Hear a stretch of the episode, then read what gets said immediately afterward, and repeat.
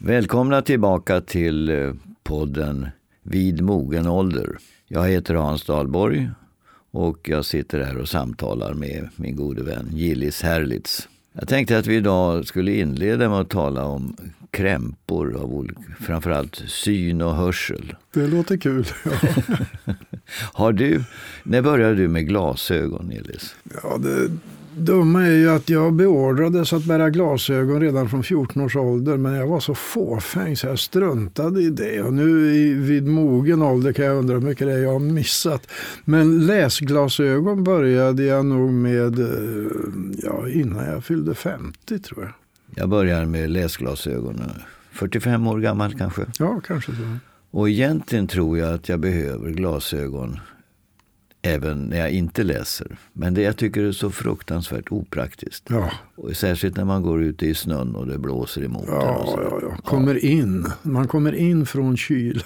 Bara immar igen. Så, men, men glasögon, det är på intet sätt eh, stigmatiserat. Det är, ingen, det, det, det är så oerhört vanligt med glasögon. Men när man får dålig hörsel, då blir det något annat. Jag började upptäcka för några år sedan att jag tyckte min fru började tala otydligt. Ja. Vilket jag sa till henne, du måste artikulera bättre. Ja, Och hon sa, jag talar inte annorlunda än vad jag alltid har gjort. Jo, det gör du. Och så ska du inte tala med mig när jag inte är i samma rum. Och framförallt inte när jag borstar tänderna. Mm. Ja, så där höll ja, det på. Det ledde till att jag fick eh, ge mig iväg och undersöka hörseln. Och det var alldeles uppenbart att jag hade börjat höra sämre. Mm.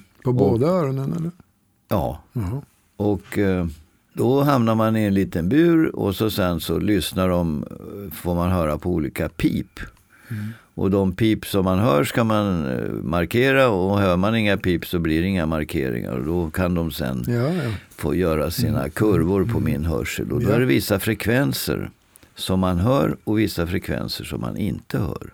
Mm. Och på den basen så fick jag då hörhjälp, hörapparater. Och eh, det har ju många vänner och kollegor som avstår ifrån att använda sig av hörhjälp, hjälpmedel, Jaha, hörapparater. Ja. Som du sa, det är betydligt mycket mer stigmatiserande.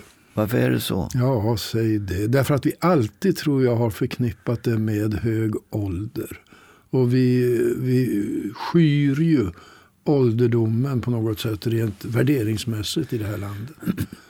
Jag har ju vänner som jag har övertalat att du ska gå och lyssna på, kontrollera din hörsel. Mm. De kommer tillbaka, har skaffat sig hörapparater och mår mycket bättre. Mm. Ja. Men det är en för, förvånansvärt stor andel av mina framförallt manliga kompisar som borde ha hörapparat men som avstår från det. Tror du att det finns ett genusperspektiv på det här? Alltså att det är skillnad mellan män och kvinnor i fåfänga? Eller? Det är kanske så att om man har eh, är man kortklippt ja, så syns hörapparaten. Ja, ja, det är så enkla skäl tror jag. Men de är väl ganska små nu för tiden? Om man nu skulle tycka att det är besvärande med stora. Jag har mycket små apparater bakom öronen och de är oerhört diskreta. Och det här, för min del har det varit en väldigt viktig sak.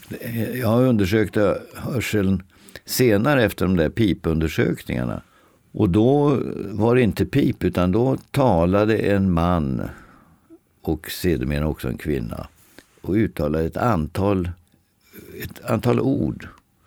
Och så skulle jag upprepa ordet. Och det var utan, utan hjälpmedel. Ja, ja det var rätt många ord som jag missförstod. Jaha. Och det blir ju ganska komiska ja. konsekvenser ja. av detta.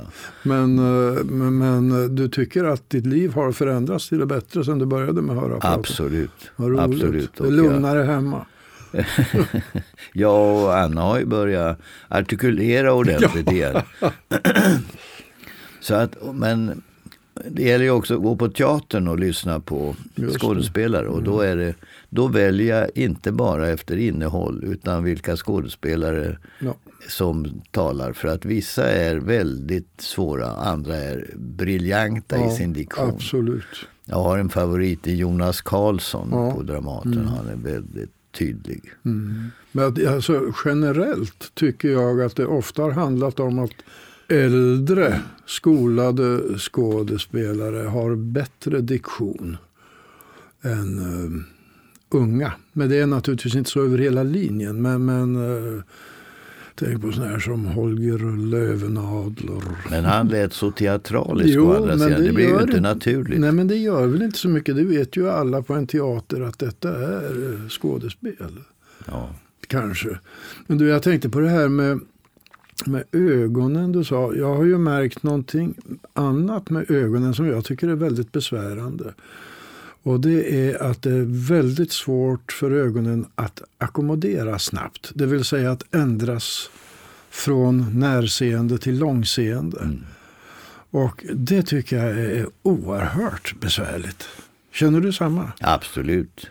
Man tittar på, sitter och läser och tittar man upp så behöver man någon sekund för att få fram sitt ja, långseende. Absolut, ja. Det är lite kämpigt. Problemet med glasögon är att man ofta förlägger dem.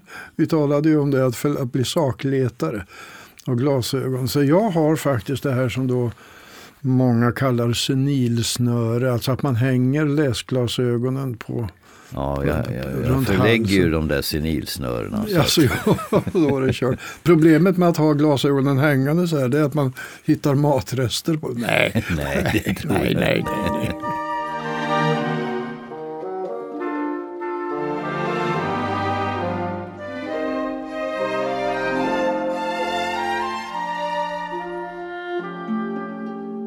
Jag kan inte längre våra syrsor, det är trist. Men det är en överkomlig brist. Syrsans sång är inte någon oersättlig sång. Men ändå jag minns en gång. Det var då, det var en vår vi var knappa 17 år och jag var väl hennes unge Casanova. Hon sa varmt och ömt, vad, det har jag glömt. Men det var någonting hon lovade. Evig kärlek, ja jag tror att det var något sånt hon svor. Som i sagan var jag hennes ädle prins. Liksom vaknad nyss utav prinsens kyss. Hon såg mig djupt i ögonen och syrsor.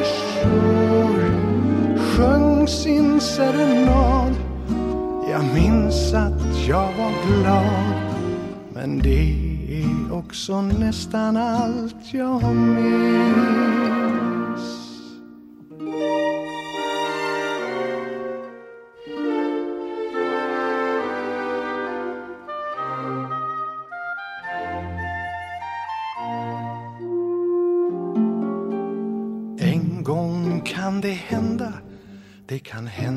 Ganska snart.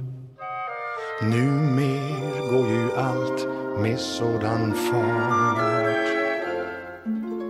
Att vi kurar ihop oss i ett skrymsle på vår jord. Någon söker efter ord Det var då det fanns en värld. Den var inte mycket värd men den var vårt hem och syrsor sjöng om kvällen. Vårar kom med grönt, allt var ganska skönt. Åtminstone på vissa ställen. Nu har solen blivit skymd i Anjaras isblå rymd. Och vi tvivlar på att goda gudar finns. Men jag minns en gång syrsor sjöng sin sång. För dem som hade öra till att höra kärlek, tro och hopp. Var då allt vi fann upp. Men det är också nästan allt jag minns.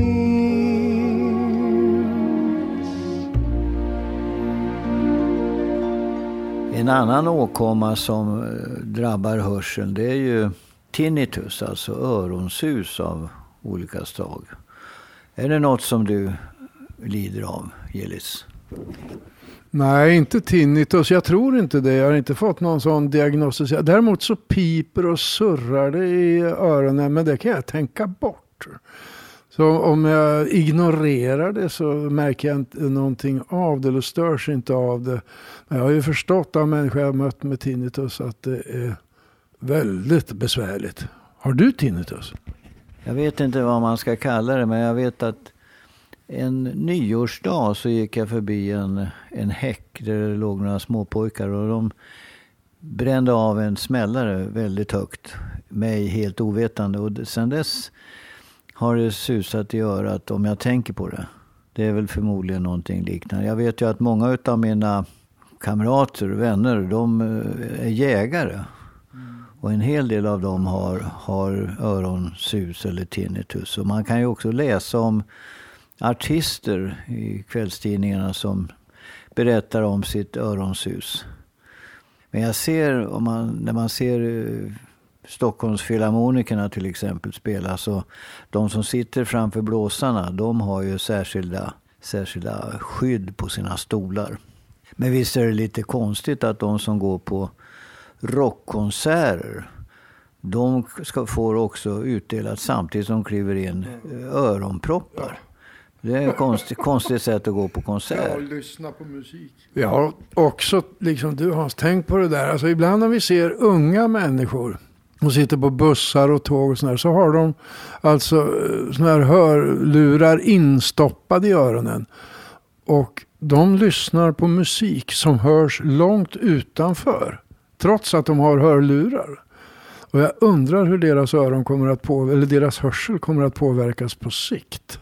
Ja, där, där finns det väl anledning att grubbla lite grann på vad som kommer att hända. Därför att det är otvivelaktigt på det sättet att vi har ett högre ljudläge idag än vad vi hade för 50 år sedan i samhället. Kommer man in på en förskola för att hämta barnbarnet så är det ju en mycket högre ljudnivå än vad jag kan erinra mig att vi levde med. Och det är, klart, det är möjligt att människan anpassar sig till detta med min tro och min farhåga. Det är att eh, det kommer en hel del skador utav det här. Du har helt rätt i det där att vi omges av ljud. Man kan knappast åka hiss idag utan att det är något, alltså någon musik som spelar. Överallt har du, hör du ljud, inte bara i städerna. Och du vet att det där har blivit en turistattraktion numera. Alltså, jo, nej, jo, men det är två saker man säljer nu som inte vi tänkte på som unga.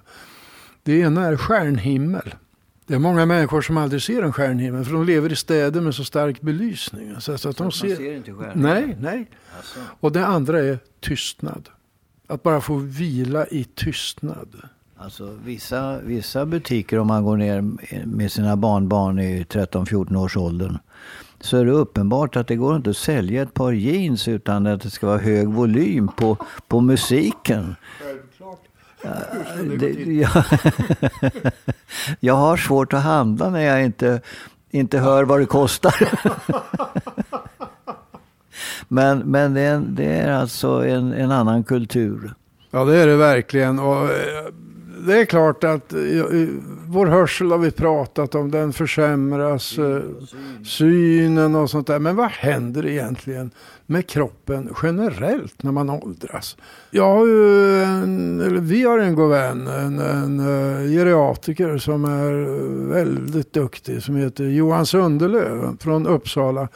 Och jag har uh, suttit med honom en stund och pratat om just det här.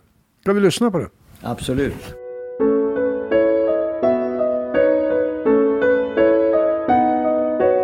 Du Johan, vad är det egentligen som händer med våra kroppar när vi åldras? Du vet, alltså jag ser ju mig själv och mina jämnåriga.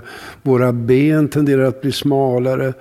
Rumpan försvinner och buken sväller. Och, och, och, så ser ju många av oss ut som blir äldre. Men vad är det egentligen som händer med kroppen när vi åldras? din beskrivning kan, det kan ju vara så att eh, det finns en variation när det gäller kroppsliga förändringar. Att, det, att alla inte får de förändringar du nu nämner. Så det kan finnas en lokal variation. Och vi säger det först då. Det andra som kan vara bra att veta att eh, från ungefär 30 års ålder eller så, så, så, så börjar ju faktiskt funktionen att avta gradvis. Våra kroppar och våra celler är inte gjorda för att funka i all evighet. Utan, utan eh, gradvis så avtar kapaciteten utan att vi märker det faktiskt. I många av de organ som vi har i kroppen. Och eh, nu har vi ju tack och lov då en rejäl reservkapacitet. Mm. I njurar, i lungor, i hjärnan och så vidare. Så att, mm. så att vi, det klarar vi gott och väl. Men, men det sker eh, förändringar i ämnesomsättning i i skelettet, i muskulatur, men framförallt på funktionsnivå. Mm. Gradvis att vi, njurarna filtrerar lite sämre. Vi har lite sämre lungkapacitet.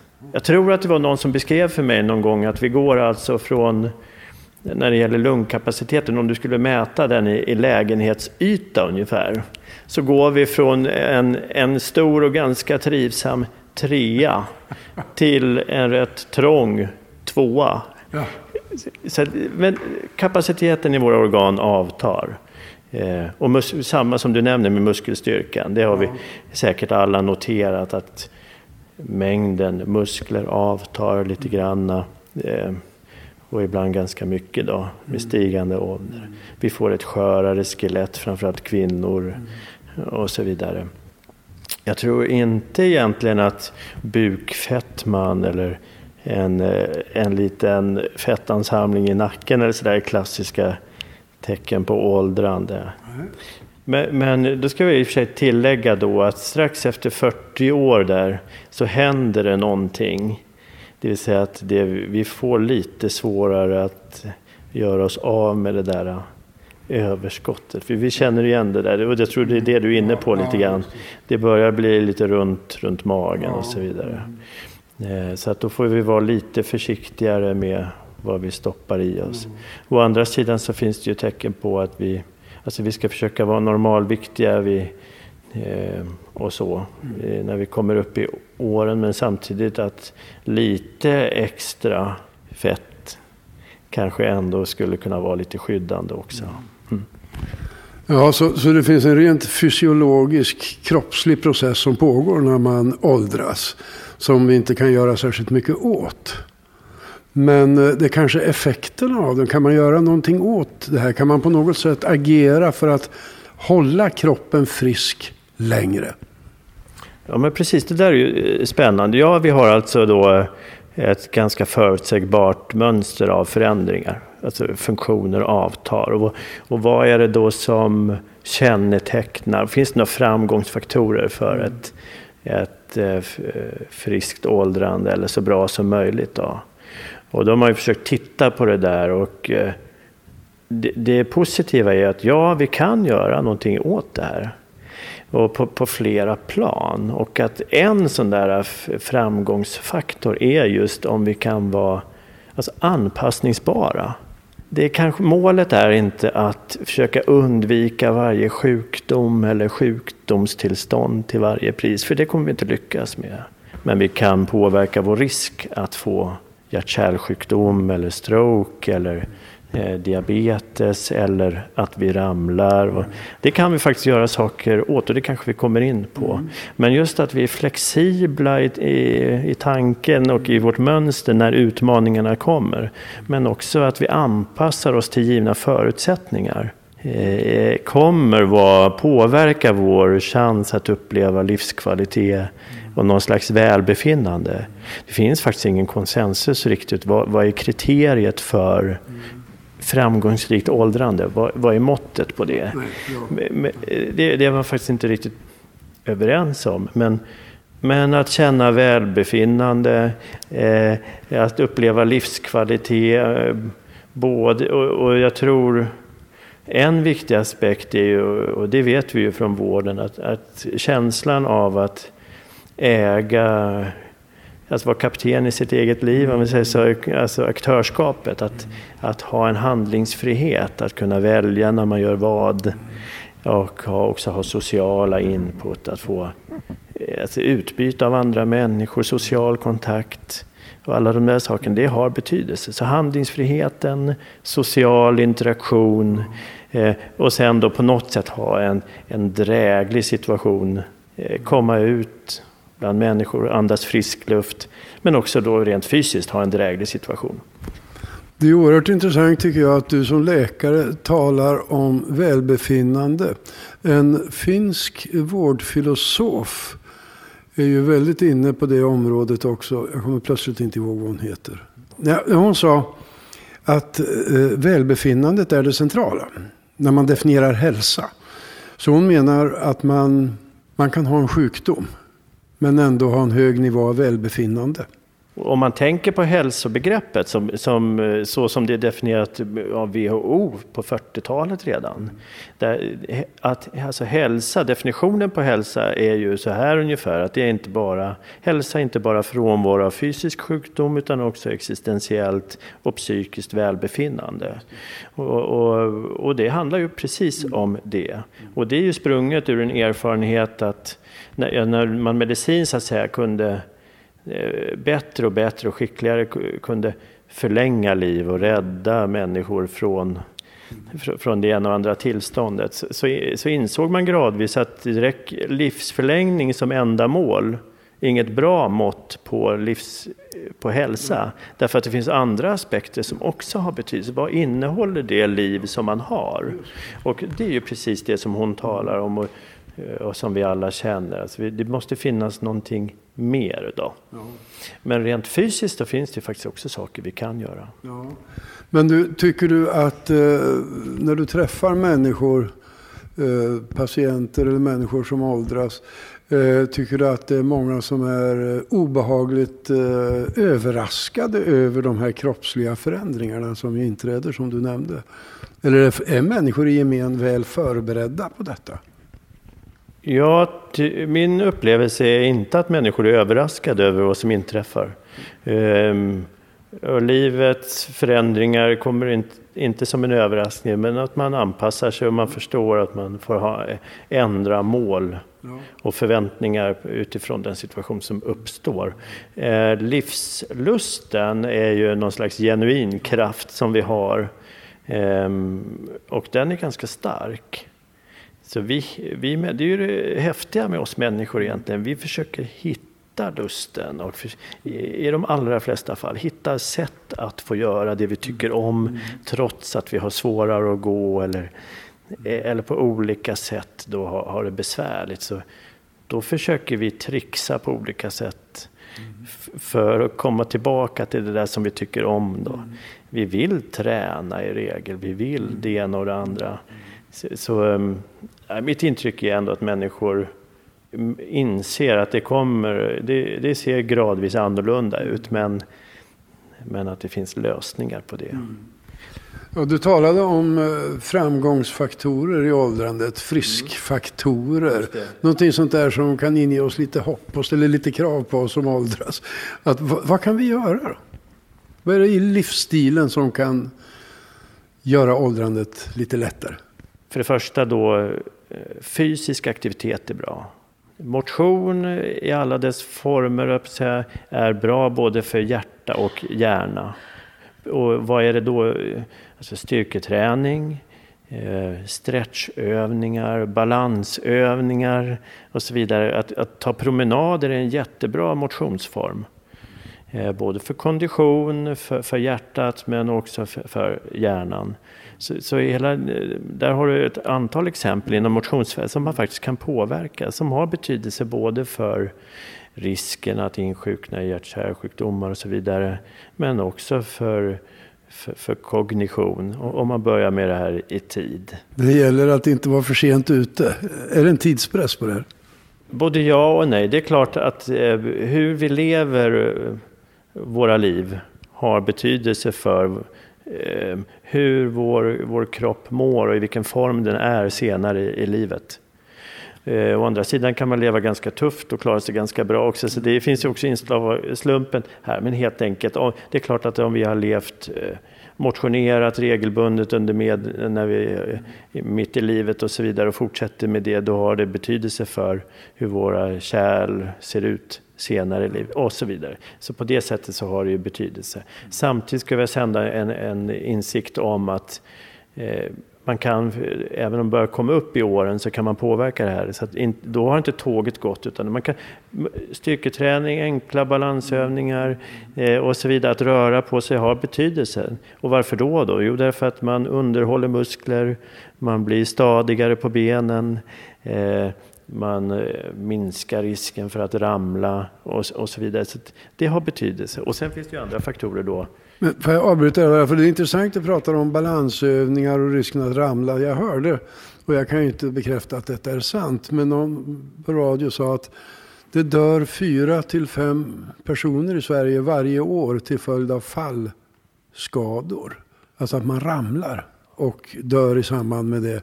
Och jag skulle ju gissa att det i första hand handlar, även om det inte sades explicit, att det gissar att det handlar om äldre personer. Och du talar om balansövningar och sånt där, så det, det här är ingen nyhet för dig naturligtvis.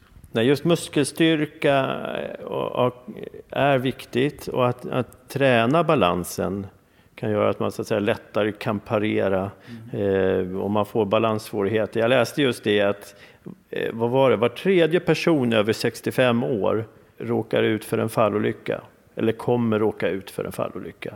Alltså ungefär 8 av 10 av de som faller, och fallolyckor är den vanligaste så att säga, mm. olyckan, är personer över 65 år och kvinnor drabbas värst. Det är ganska intressant. Och var ramlar man någonstans? Då vet du det? Ja, om du säger kvinnor.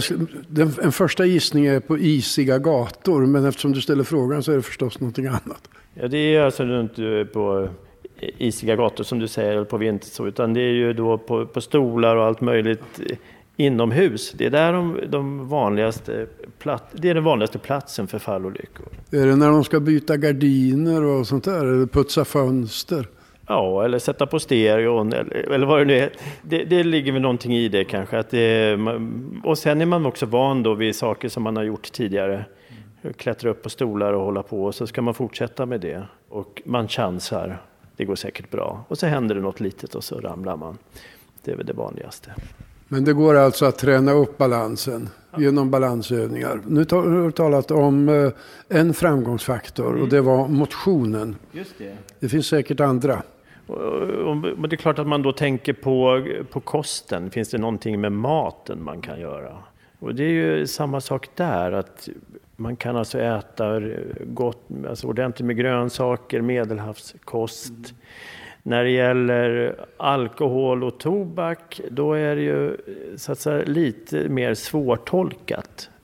Om man, om man går till forskningen, alltså hur man ska se på det. Därför att då är det så här ungefär att en måttlig eller låg konsumtion verkar förekomma hos dem som blir äldre. Men då går det så att säga inte att säga vad som är hönan och ägget där är det, så att det går inte att dra några slutsatser av det. För vi vet ju om då att det finns ju risker förknippat med alkohol onekligen. Mm. När det gäller minnet men också när det gäller fallolyckor och, och andra organproblem och så vidare. Och interaktion med läkemedel och allt möjligt. Men forskningen är svårtolkad. Mm.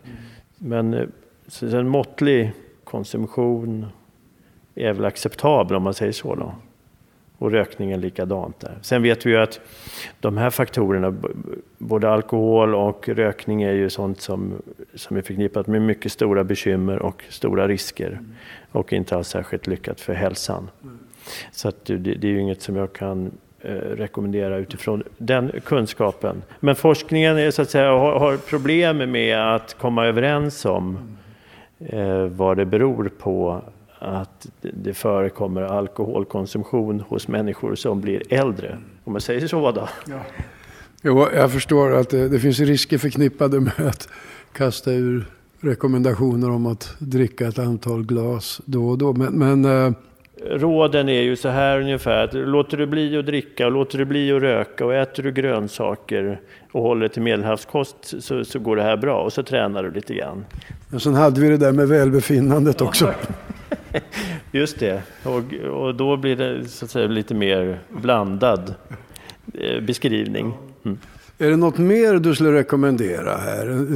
Är det motion och kost i första hand? Och, och eh, ja, ägna sig åt saker som man tycker är roliga, som skapar en nivå av välbefinnande. Och eh, det som vi inte nämnde, som vi var inne på tidigare, social interaktion. Att unna sig det och sen så kan man då, ja, men gör det som är kul. Ja. Och det är olika för olika människor. Väldigt intressant. Men jag har en fråga jag har grubblat på länge. Det är ju sällan vi män har anledning att beklaga att vi är födda män. Eftersom vi har haft en ganska privilegierad position i samhället om man tittar ur ett genusperspektiv. Men här hamnar vi plötsligt i en svårhanterlig situation. Medellivslängden för kvinnor är högre än för män. Om man tänker på kvinnor Alltså som ju, kvinnor som har fött barn exempelvis, eller multipla barnafödslar. Alltså det är ju ett arbete vid varje graviditet och födsel som få män skulle drömma om att utsätta sig för. Mm. Mer än en gång på något sätt. Eh, men hur kommer det sig att trots detta är kvinnors medellivslängd högre än mäns? Ja, därom tvistade lärde. Och först nämner att alltså medellivslängden i Sverige, om du jämför män och kvinnor, så närmar den sig. Det är som ett intressant fenomen. Men kvinnor blir i snitt 84 år gamla medan männen blir runt 80 år. Så där har skett en liten förändring. Men, men det man har varit inne på lite grann, att det har med hormonbalansen att göra. Eh, och, och, det är ju sprunget ur den observationen att det verkar som att kvinnor utvecklar, i alla fall tidigare var det så, utvecklar samma sjukdomspanorama som männen men att det kom senare. Alltså, vad, vad berodde det på? Då borde det ju i så fall då vara någonting med den hormoniella balansen. Och det man har varit inne på är att testosteronnivåerna till exempel skulle kunna, skulle de kunna spela roll. Helt enkelt då att kvinnorna har en lägre testosteronnivå, att det på något sätt skulle eh, påverka livslängden och riskprofilen. Och jag tror också att man har gjort observationer på enucker och så. Att man har sett, och, och, och ur det så har de här tankarna på, på hormonbalans eh, uppstått. Då. Men man, är inte, man har inte landat i någon tydlig slutsats där, utan man funderar vidare.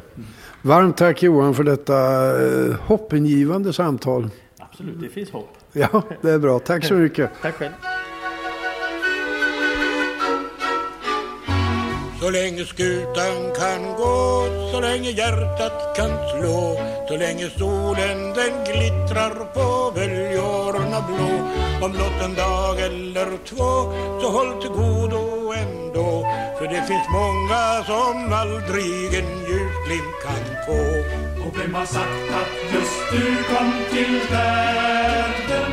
För att få solsken och lycka på färden att under stjärnornas glans bli purrad ut i en skans. Att få en kyss eller två i en myrande dans. Ja, vem har sagt att det du skall ha hörsel och syn? Höra böljornas brus och annars sjunga Och vem har sagt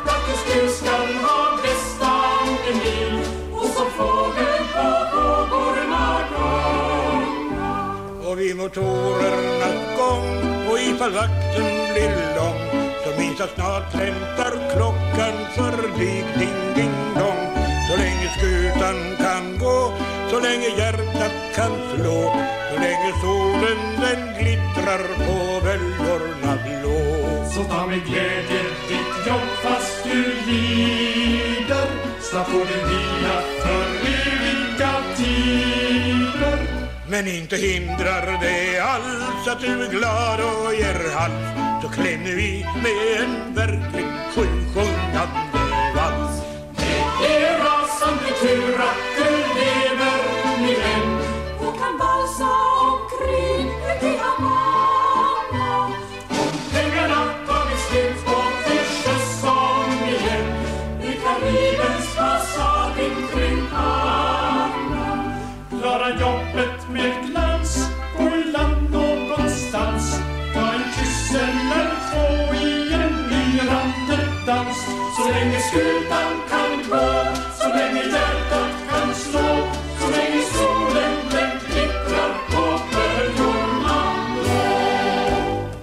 Jag sa ju i, i, i vår första podd att jag vill hänga med. Jag vill, jag vill inte bli Mm. förbisprungen utav den moderna tekniken. Utan jag vill eh, förstå den digitala världen och veta vad mina barn och barnbarn håller på med och kanske också försöka göra likadant. Ja. Men det är inte lätt Gillis. Nej. Det, är- går ju så ja. fruktansvärt fort. Och eh, jag menar, när jag var satt som företagsledare och så sa man, du pratar med Amerika, hör du, jag har ett papper framför mig. Om ett ögonblick så ska jag skicka över det till och, och jag, telefax, jag faxade det. Jag tyckte det var fullständigt osannolikt. Va? Och sen, sen kom internet och sen förändrades ju hela tillvaron. Och sen, eh, Alltså, utvecklingen av informationsspridning är ju otrolig. Vet du att i Sverige tog det, när eh, Lincoln mördades, 1860 någonting, så tog det 12 dagar innan den nyheten nådde Sverige. Telegrambyrån kom några år senare. du jämför med Trumps Twitter. Twittrande. Väldigt snabbt. All, all, all information bara Swish. ut över hela världen. Och, och inte bara på ett ställe, överallt. Överallt. Ja. Och då, då ska man ju också kunna behärska sin lilla bärbara dator. Och man, man, man ska ha lösenord. Och jag tycker det, detta med lösenord det kan få mig att klättra på väggarna. För att man ska ha lösenord överallt. Och, och eh, de ska helst vara olika. Så att, Till eh, sophus och mobiler och datorer. har du lösenord till sophuset? Jajamensan. Alltså det har vi ju. Nej. Så, så är det. Och, och, och sen det stora portkodslotteriet ska Ja. vi inte ta. Det är ju också vansinnigt. Men, men tillbaka till datorer. När man, precis när man ska börja, då säger vi har en ny inställning. Ja, som, ja, vill du göra det nu eller vänta? Ja. Och det, där på, det är ju alltid som det kommer något nytt. Och då frestas man ibland att säga, ja, jag tar det nu. Och så sitter man och väntar och väntar och väntar tills det har eh, då programmer, programmerat in den Mm. här förändringen. Eller så avstår man och då visar det sig att det är många funktioner som inte då fungerar som man ska. Så att, eh, Men där har vi ju tur, vi som har barn och barnbarn. Det finns ju alltid en kompetent källa att vända sig till. ja, min, min bästa rådgivare är Märta, 12 år. Ja, Kom farfar, Ja, så ska jag hjälpa precis. dig. ja det är bra. Alltså jag, jag har en son som, som är väldigt duktig. Han är superhumanist. Men han har i sitt hem har han all teknisk apparatur. Och han har aldrig i hela sitt liv läst en instruktionsbok. Men hur ska man då veta? Nej men de vet. Men han säger till mig, pappa problemet med dig och din generation han, det är att ni är rädda att det ska gå sönder. Och han Ja. har rätt i det. Vi uppfostrar med att vara lite rädda, men det kan försvinna, det här kanske försvinner. Ja, men det gör ju det. Nej, det Jo, gör ju inte. det Det finns alltid någonstans. Nej, det, jag, jag, jag, kan Fråga trycka på Märta fel knapp. Jag kan skriva ett, ett meddelande och så sen trycker jag på fel knapp så får jag göra om alltihop. Eller är det bara delete-knappen som gör att det försvinner? Jag tror, jag tror inte ens att det riktigt försvinner då. Det här är ju viktigt också i kriminalsynpunkt. Ja, ja, för på de, det det, går alltid att hitta igen någonstans. Men tänk förr så skrev folk brev till varandra. Mm. Och så sen så använder man sig, alla dessa brevväxlingar har legat till grunden för historisk forskning. Du har så rätt. Och det där har ju då förändrat hela forskningslandskapet. Absolut. Därför att delete-knappen har, har gjort det svårare för forskarna att ta reda Ja. på vad sades egentligen Ja. och vad tyckte man Ja, och sen så kastas datorer och demoleras. Och Ja, där allt finns. Det där är ett jätteproblem tycker jag. Så är det problem med mejl. att det är så- Jag har aldrig Men förstått var man, var man ska sätta frimärket. Nej. Nej. Men, men du använder dagligen utav datorn? Ja, absolut. Skri, du skriver allt? Jajamän. Och alltså, det finns en sån fantastisk följd. Jag kommer ihåg när jag på 70-talet skrev. Och så skrev man, ja du vet ju hur det är att skriva bok. Så kom man på, ja men det här skulle nog in i det kapitlet. Och då var man tvungen på skrivmaskin och klistra och använda tippen apex. Så en del sidor blev alltså en och en halv meter lång. Man klistrade ihop. Och nu är det bara att komma på. Alltså kreativiteten kan flöda på ett helt annat sätt Mm. med datorns hjälp. Så, det, och så blir det inte massa papper som ligger. Men kommer du ihåg dina lösenord? Jag tycker det är en eh, Ja, jag har Eller skriver du upp dem? Ja, nej, det gör jag inte. Jag har förenklat mitt liv kan jag säga. du har jag, ett enda jag lösenord. Jag tänker inte avslöja hur. Nej, det tror jag dumt. Då har, då, men på något sätt har du i alla fall Ja, lyckats. ja, det var no, något sånär, fast det är inte lätt. Alltså. Det är det inte, Det för inte. alla bankkort har ju sina. Och, Just det. och Allt, det är otroligt många. Alltså.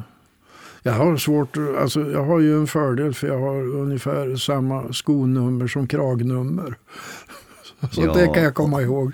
Det betraktar jag inte som någon större Nej. fördel. Nej, Men, men datorerna är Du fan- menar, vad ska det vara för skor med den här? Jag tittar i kragen. Ja, just det. Den storleken gäller. Ja, nej, men, eh, men eh, mobiltelefonens utveckling. Jag undrar vad din och min pappa eller mamma hade tänkt om de hade sett världen idag. Nej, eller om man ser våra barnbarn eh, skulle ha sett vår tillvaro. Ja, Alltså jag kommer ihåg 1956 när, när svartvit tv flimrade förbi och det var myrornas krig Ja, för det ja, fanns ja, inget nej, annat. nej. Och så småningom fick man väl se, kommer så småningom Lennart Hyland eller Mm, någon i något svartvitt flimmer. Men, men eh, om man berättar att vi bara lyssnar på radio ja. och inte... Och hela familjen lyssnade på samma program. Det var bara ett program. Ja, det var bara Just ett program. Då samlades man på, på lördagkväll och lyssnade på Karusellen. Men det blev allt mera, större utbud, mera, mera teknik in i bilden. Och idag är ju utbudet och valen nästan oändliga. Eller nästan, de är oändliga. Men vet du vad det här innebar också Hans? Jag tänker på det när du säger att eh, det fanns bara en tv-kanal exempelvis. Det betyder att alla på arbetsplatsen exempelvis, eller i kompisgänget hade sett samma tv-program. Ja. För det fanns bara ett. Och det gav ju faktiskt en ökad känsla av eh, någon sorts nationell gemenskap. För vi delar, men idag, sannolikheten att eh, du och jag tittade på samma tv-program igår, den är ju ganska låg. Eller lyssna på samma Eller podd. Vi sam- kanske borde sluta med det här. Ja. jag sa på vid något tillfälle, apropå det här med podd, jag sa att eh, jag och min gode vän Hans Dahlborg eh, har börjat med podcast. Och eh, så berättade jag det för vänner i vår ålder. Och det är inte så få som frågar, vilken dag går det på? Nej. De tror att det är tablåradio på något sätt. Sånt där. Så- Ja, det är inget konstigt. Nej, absolut inte. Men det är ju en fantasm att man, men det är likadant med de här SVT Play, TV4 Play. Du, du väljer när du vill titta Mm. Ja, på programmen. ja. Mitt bekymmer är inte den flexibiliteten utan det är att få tid att, Ja, att, att sitta och titta. När jag har så otroligt mycket andra saker som jag gärna vill göra. Jag vill läsa den boken, Ja, jag vill gå ja, ja. ut med hunden, jag vill Ja. Mm, träffa mina barnbarn. Tiden är en knapp resurs. Vi Ja. har pratat om Ja, det tidigare. ja. Och det gäller ju att vi väljer, väljer rätt. Slötittande är, det är fel. Ja, det är fel. men alltså, kommer du ihåg när tv kom? Då kallades det ibland så lite överlägset av någon sorts kulturelit för dumburk. Kommer du ihåg det Ja, ordet? ja, ja.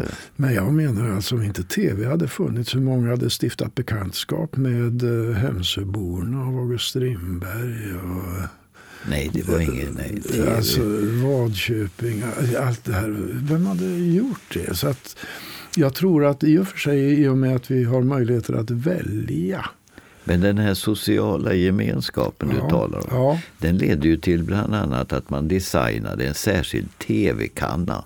Så att alla skulle sitta och dricka Ja. te eller kaffe framför precis. televisionsapparaten. Ja, visst. ja. Som var stor och hiskelig och måste värmas upp i flera minuter. Absolut, så att eh, man hann sätta på kaffet. Men jag tror att det är viktigt. Det här som du är eh, inledde med, det är viktigt att eh, män och kvinnor i vår generation hänger med. För att det finns en rikedom. Alltså att lära sig hur man laddar ner en app. Mm. Exempelvis. Och det kan vi väl slå ett slag för att säga att det är inte så himla svårt. Absolut Utan inte. det är bara att följa ja, den instruktion man får av någon närstående som Ja. kan hjälpa en. Precis. Och så göra det ett par gånger. Man måste, det är ju själva upprepandet som leder till att man känner sig hemmastad Ja. i, i den här världen. Det finns en hel värld att upptäcka. Men jag betraktar mig fortfarande som immigrant i den här världen. Medan, Ja. medan om jag tar mina barnbarn, de går in och ut ur den här virtuella världen och så tillbaka till den reella världen utan att blinka. Och de, Ibland undrar jag om de, man har förmåga att hålla isär de här frågorna. Det, Ja, det, alltså det finns ju, varje generation drabbas ju Hans på ett eller annat sätt av någon sorts moralisk panik över nästa generation. Och det finns ju många i vår ålder och betydligt yngre som är oroade över att deras barn eller barnbarn ständigt sitter eh, med, med datorspel och sånt där och håller på och knappar. Och jag tror att vi måste nog ha förtroende även för den generationen. Det är de, klart. de hanterar det här. Jag tror att, att sitter man, oavsett vad man gör, tittar på datorn, läser Mm, eller bara latar sig. Att bara sitta still det Ja, kan ju det- inte vara särskilt nej, bra. nej. Utan alla, alla råd ifrån läkarvetenskapen är ju att man, man måste upp och resa sig efter Ja. tre kvart och rö- Ja, låta ja. blodomloppet Ja, fungera. visst, Så att, och det gäller nog inte bara oss äldre utan det gäller, det gäller ungdomarna. Ja. Och, eh, och att man rör sig också i samband med, med på skolan. Att, Mm. att man har rast ordentligt och så vidare. Tycker, förstår du det där problemet? Att eh, det skulle vara komplicerat att förbjuda mobiltelefon i klassrum i skolan? Nej, om man säger att jag tycker kanske att det, det kan man väl göra och säga att nu ägnar vi oss åt studier i historia Ja, ja. och eh, eller i litteraturvetenskap Ja, eller matematik. Och där finns det inte utrymme för eh, under den här tre, 40 minuterna för mobiltelefoni. Men därefter så fram med mobilerna bara. Men, Ja, men för att vi ska ha maximal koncentration ja. till ämnet eller fokusering så är det väl bra att avstå från att ha mobilerna. Mm. Men detta eh, gör man ju inte. Man, man, eh, det väl, har visat sig vara väldigt komplicerat. Rättsligt eller? Nej, eller moraliskt, jag vet inte. Skoltraditionalistiskt, jag vet inte. Men, eh, men det är få skolor där det är förbud. Nej, nej, om jag vore lärare, vilket jag tycker är ett av de mest fantastiskt fina jobb som Mm, finns, nämligen att få lära unga människor Mm. att lära sig. Ja. Det, är, det är lärarens uppgift egentligen att Mm. andra människor lär sig. Att, att vara så duktig så att jag kunde stimulera Ja. nyfikenheten så mycket så att den där mobilen av naturliga skäl åker ner i, i Ja, fickan och att den inte används. Mm. Utan det här är så kul och det är så spännande och jag vill lära mig det här. Mm. Det är ju drömmen i ett läraryrke. Det är inte alltid så lätt. Nej. Inte alltid. och därför kan man kanske till och med få hjälp och säga nu lägger vi undan mobilen. Ja, men tekniken alltså i det avseendet liksom i flera andra är ibland hindrande för ja, inlärningar. av- Man lär sig massvis via datorn. och. Men problemet med, med lärande idag det är ju att din och min generation eller våra barns generation eh, egentligen har ganska lite eh, ja, inom citationstecken att lära den yngsta generationen därför att de växer upp i en delvis annorlunda värld. Förändringen går så fort. Halveringstiden på kunskap idag är mycket kortare än vad den var för eh, när du och jag var unga. Jag har fått sällskap av professorn som ska visa mig runt lite i tomteverkstan med alla dess fantastiska apparater och maskiner. Och det finns verkligen en hel del märkliga mackapärer här. Titta, här står en manik som ser rätt konstig ut. Det är en jättestor mojäng med en förnicklad strut. Här är kugghjul och propellrar så vitt jag kan se. Kanske du kan vara så hygglig och förklara vad det är? Jo, alltså strömmen kommer in genom hålet där och går sen vidare till verket fram till motorn här som får driva den här cykelpumpens pistong som sen blåser på propellern så propellern går igång. Det går hit, det går dit, det går runt en liten bit och den startar på ett kick. Det är en makalös manik. Jaha, jaha, jag tror jag fattar. Men, men vad gör den här maskinen för någonting? Det här var faktiskt vår andra poddutgåva. Och eh, vi hoppas att eh, av intresse och tackar för oss och kommer snart tillbaka. Som sitter fast i en mast i vårat cykelskjul. Det går hit och det går dit och det går runt en liten bit. Och den startar på ett kick, det är en makalös manika. Jaha, tack, tack. Men, men vad, vad är det för maskin? Vad har man den till menar jag? Jo, i ändan utan masten är det en pedal som trampar runt en gammal cykel utan märke national. Och då så får man ström från cykelgeneratorn där. Det blir en 10-12 ampere, sådär ungefär. Det går hit och det går dit och det går runt en liten bit. Och den startar på ett kick, det är en makalös manick. Ja, tack, tack snälla professor. Men jag vill veta vad det är för en apparat.